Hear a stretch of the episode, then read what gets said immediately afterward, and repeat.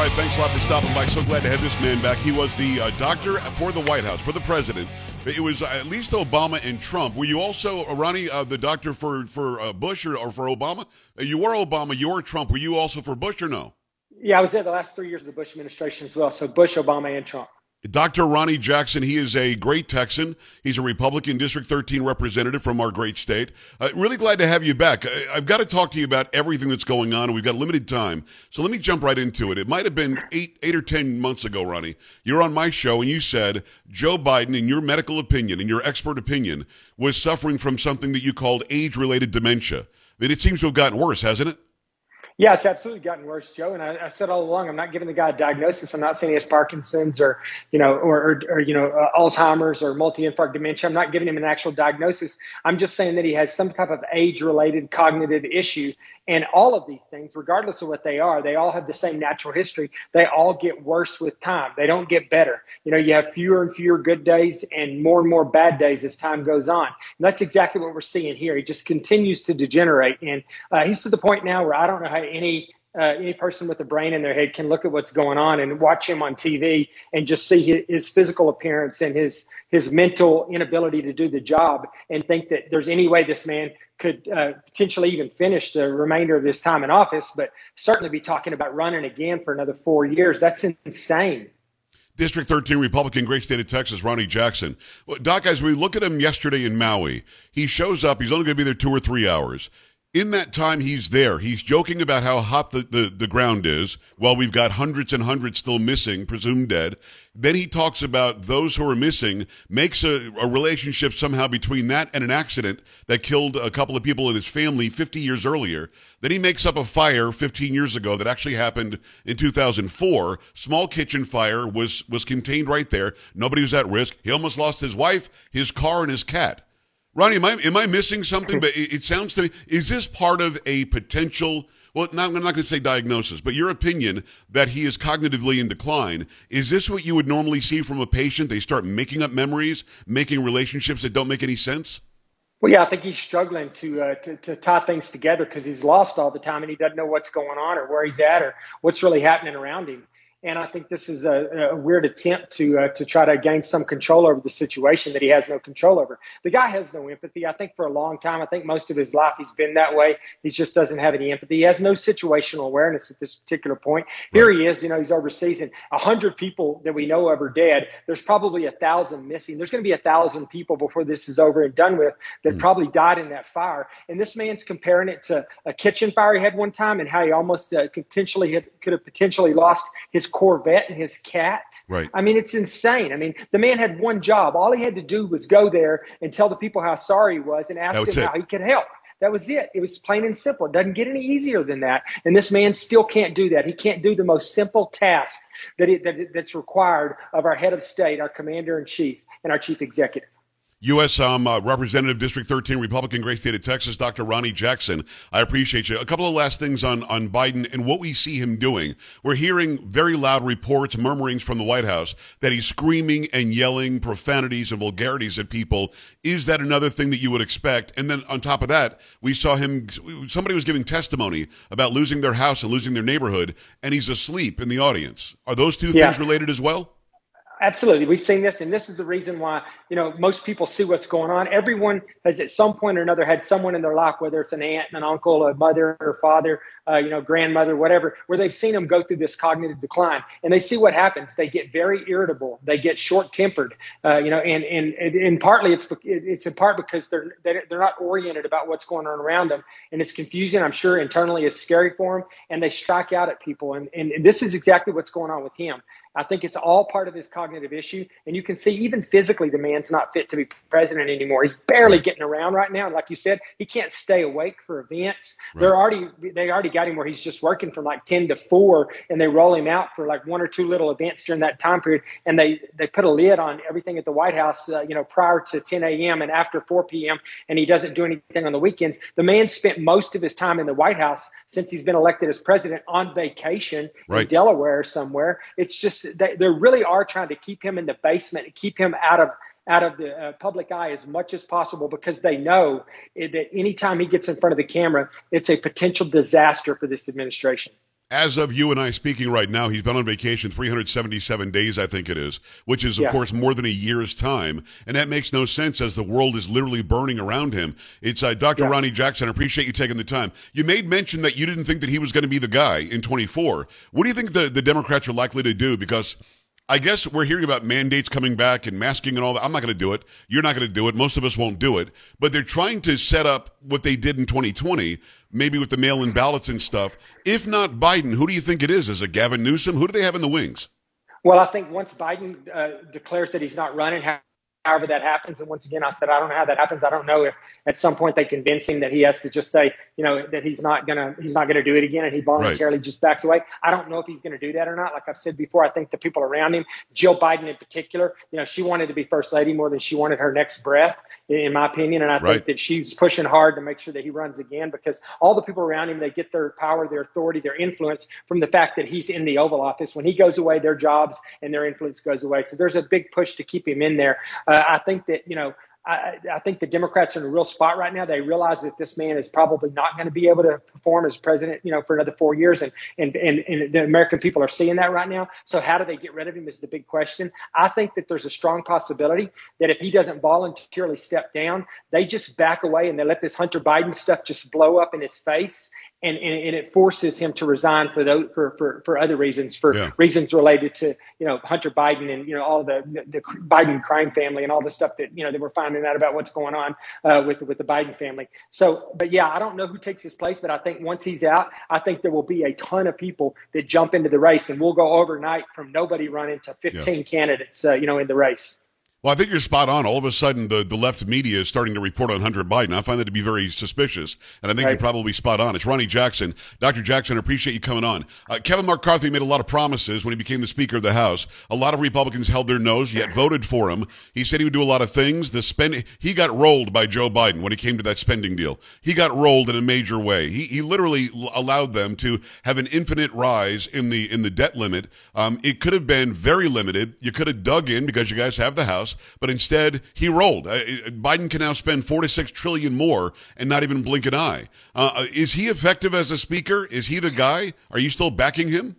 Well, you know, I am right now, Joe, and I'll tell you why. Tell you, he's been he's been effective so far. Now, you know, most of the legislation that we pushed through the House has passed on party line, which is fine with me because it has to be ultra conservative coming out of the House. If it has a chance of, you know, after the conference uh, with the Senate and the negotiations for them to to vote uh, to vote on our legislation, it gives us some some uh, bargaining power. And we passed a lot of stuff out of the House that's been really conservative. You're right. We've had one big failure in my mind, which was the debt ceiling. The Yeah. debt ceiling passed with more Democrat votes than Republican votes. Right. I made a couple of comments yesterday, and you know it was kind of taken as a veil, as, as, as kind of a, a threat towards Kevin McCarthy. It wasn't really intended to be a threat. It was intended to be more a statement of reality. And the, the point I made, the reality I think that we're in right now is we have a five-seat majority. I don't care who the leader of the House is right now. You better listen to every single person in your party, including the people on the far right, like myself and Yes. members of the Freedom Caucus, uh, you know, and so on and so forth. They, we all have, we we all have an important voice right now. And if we start passing legislation coming out of the House that you know that, that's that's coming out of the Republican House of Representatives with a majority Democrat votes. I, I don't care who you are, you are not going to survive survive that process because we Right. have rules in place now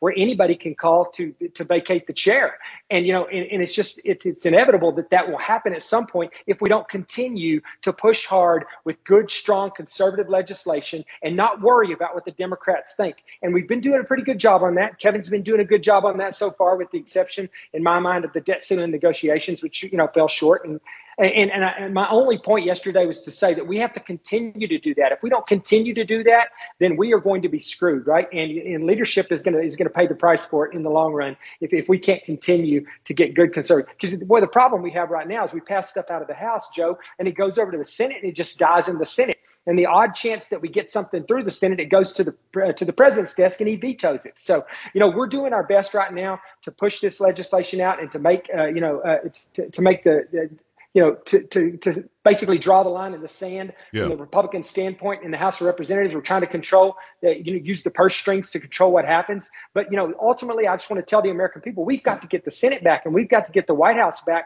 or we are not going to be able to save this country. Yeah, uh, Ronny, I think you make some very good points. You, you, you know, the fact that the Senate won't pass it and the fact that the president won't sign it Most people who get a hold of me don't don't really care. They want you Right. to dig in. They want you to send it to them and then say, well, Chuck Schumer, it's on you that the, that the government's shutting down. Joe Biden, it's on you that the government's shutting down. Because we have learned our entire lives when learning uh, civics and when learning how government works that the House of Representatives controls the spending. And if you guys uh, can defund Jack Smith or try to, you should. If you guys can lower the deficit and the debt, you should. And I know that you want to. I'm not here to say that Ronny Jackson doesn't want to. I think you do. But the idea that you've got to think about what the Senate might do, screw that. Put it on put it on on Schumer and let him answer to his constituency and put it on Biden. Because if the government shuts down, for some reason the Democrats always control the narrative and they say, "Well, Ronny Jackson shut it down or Donald Trump shut it down." And that's a lie. You guys are passing these bills and if they don't act on it, it's on them. It's a matter of not giving in too soon, I think. And that's what I think many people think Kevin McCarthy did, especially with the debt ceiling. Right. And, and, and Joe, we, we have a perfect opportunity to do something about it right now. We got screwed at the end of the last Congress, right? If you remember, at the very end of the last Congress, whenever the Democrats controlled the House, the Yeah. Senate, and the White House, they passed the omnibus, the $1.7 trillion omnibus bill. And the Senate could have stopped them. The Senate They- could have the stopped them and they didn't. 17 Republicans in the Senate voted for it. 17. And, and uh, they needed 60 to get it out. So the Republicans in the Senate could have stopped it. They didn't stop it. It went through. Well, what did that do? That tied our hands on being able to use the purse strings in the House until Right. September 30 of this year because it, it funded the government all the way through September 30. Well, that's about to run out right now. So for the first time, we, the Republicans, have the opportunity to choke off all the garbage that's going on in D.C. right now that we don't agree with. And I, my, my point the other day when I was talking about this was we better do something. We have Yes. to act. We have to stick together and we have to do this. It is uh, Ronny Jackson, District 13 Republican, great state of Texas. He, of course, is also a medical doctor, was the doctor for President Trump and President Obama and Bush, and, uh, and has uh, given us his, his thoughts on what he sees with Biden. Let's talk about the Farm Bill. Here we are in Texas. I'm in the San Antonio area. Um, you're in Texas. Ag is huge here, but people don't know this.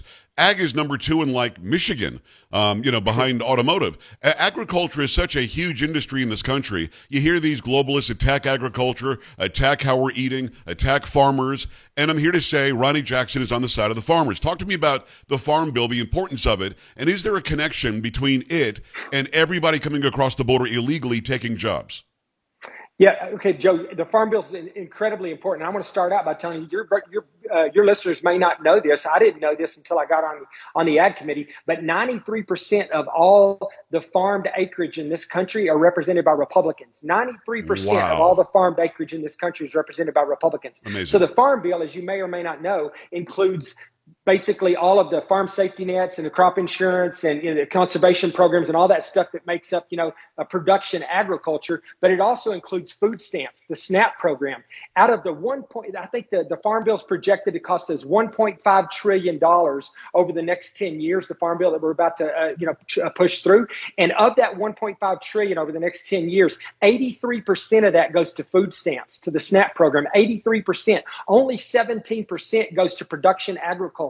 So That makes my no sense. fight right now, it makes no sense right now. So that's my focus, and, and that's the Republicans' uh, uh, focus right now in, in on the Ag Committee right now is to make this farm bill about production agriculture. The problem we have is that when it goes over to the Senate side, Senator Stabenow is is the uh, she's the uh, uh, chair of the committee over there, and her focus is 100 percent basically SNAP, the food stamp part of it. So there's going to be a big fight, but this is another example of how the Republicans in the House have to stand together. And if we have to pass this farm bill on party lines and make it as conservative as we possibly can, then so be it. We have to have that. That way we have some some ability to negotiate when we get with the nut jobs over on the Senate side who want to water down everything that we're doing. We have to come in strong. That's the only way we can get any meaningful legislation out of the House right now. Make sure you get a hold of your representatives and your senators and let them know what Ronny just said. And by the way, um, I've interviewed Debbie Stabenow. I used to be a TV news anchor in Michigan. She's a nice lady, but she's somebody who Yes. wants the government to have control of your life. And, and the Right. government has control of your life when you're stuck on food stamps or the SNAP program or or uh, SSI or fill in the blank, whatever the, the program is, the entitlement is. The government has more control of your life. You have less liberty and less freedom. People like Ronny Jackson want you to get get out there and be able to buy your own food or or grow your own food. And that's the difference. That really is the difference, isn't it, Ronny? The one side wants to control everything in our lives. The other side says, go and do it yourself. You can. Absolutely. You know, the, the, the left wants us to be part of the global community. They want us to be just another country in Europe. That's what they really want more than anything. You know, there's Democrats right now that are pushing out there. I mean, the only the only positive thing you can say about the SNAP program, about the, the food stamp program right now, is that there's a mandate in place that that food comes from American producers. Right. Right. There are Democrats right now in the Ag Committee right now that are wanting to basically pass legislation to say, well, we shouldn't restrict that to American producers for that food. We should be able to get that food from you know farmers and ranchers all over the world, and we should be able to import a lot of that. That's Stunning. ridiculous. I mean, it's it's unbelievable that that that they are constantly America last, America last. Yeah, it's true. It's Ronny Jackson. Uh, Doc, I've got one last, one last question for you. China has infiltrated big media, big uh, big Hollywood, big sports. I mean, basketball's got billions of dollars in deals now with China, and uh, technology you know, we all carry these devices around now, and you're afraid, or you're you're actually you're you're, bla- you're blaring the the warning signal that China is on our devices. H- how serious is this? Well, it's a big deal. You know, John, I'm not the only one saying this. The director of the National Security Agency, the director of the CIA, all of the intelligence community is saying that TikTok is a national security issue. It's a threat to this country. They're collecting data on Americans at record rates right now via TikTok. Not only that, they're using it to pollute the minds of our youth, right, of our kids, while simultaneously they're using it in China to make their kids smarter, to teach them STEM, you know, and things of that nature. So it's a tool that it's another tool that the Chinese are using to tear this country down from the inside out. And we have people, you know, that, that, are, that are using this on the left, you know, AOC and people like that, that have these official TikTok accounts that they're using for official, you know, as, you know, their official government accounts. And, and we just can't do that. We have to set an example. We have to lead from the front and we can't have official U.S. government accounts existing on a platform like TikTok. It's a national security issue and everyone knows it. And they do it because you know, it's their link to this younger generation uh, that, that, that, that, keeps them in office and, and right. to some extent funds part of their campaigns. But I don't care what the reason is. They have to put national security ahead of that kind of stuff, and we have to stop this nonsense. And President Trump and you tried to solve this problem by saying they had to sell to somebody outside of China. They pro- he probably was going to be successful, but he didn't have enough support from the left and some people in the Uniparty on the right. It's Dr. And Joe, Ronny me, Jack- Go ahead. Joe, also, I, I would say also, don't forget that the Biden administration brings TikTok influencers into the White House. Yes. So, I mean, th- that's a problem. It's a stark difference, isn't it? It's uh, Yeah. District 13 Republican, great state of Texas, Ronny Jackson. Doc, come back on anytime. I appreciate the hard work you're doing for us in Washington. Thank you, Joe. Appreciate you. All right, brother. We're back after this. Stay right here.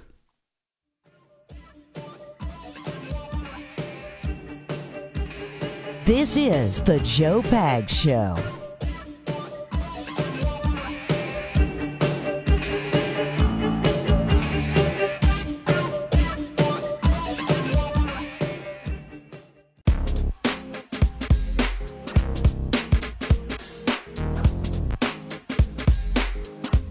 Appreciate Dr. Jackson coming on. Appreciate him. Let's do some pop culture. Up. Dirty Pop. Talk to me, Polo. What's going on? So this Britney Spears situation is getting weirder and weirder. She's uh, talking about possibly reconciling with her dad. What? Yeah, Come on, dude. I thought that he was the ogre of her whole life. The Right. conservative stuff. right. I mean, but I mean, I think everybody else is is moving away from her. So wow. Yeah. I mean, that, again, I'm not like a big Britney Spears guy, but that's pretty stunning. All right, Polo, thank you. Thank you, Sam. Appreciate you, Carrie. I'm Joe. We're back tomorrow. Gonna go watch some debate and some Trump. See you then. This is the Joe Pag Show.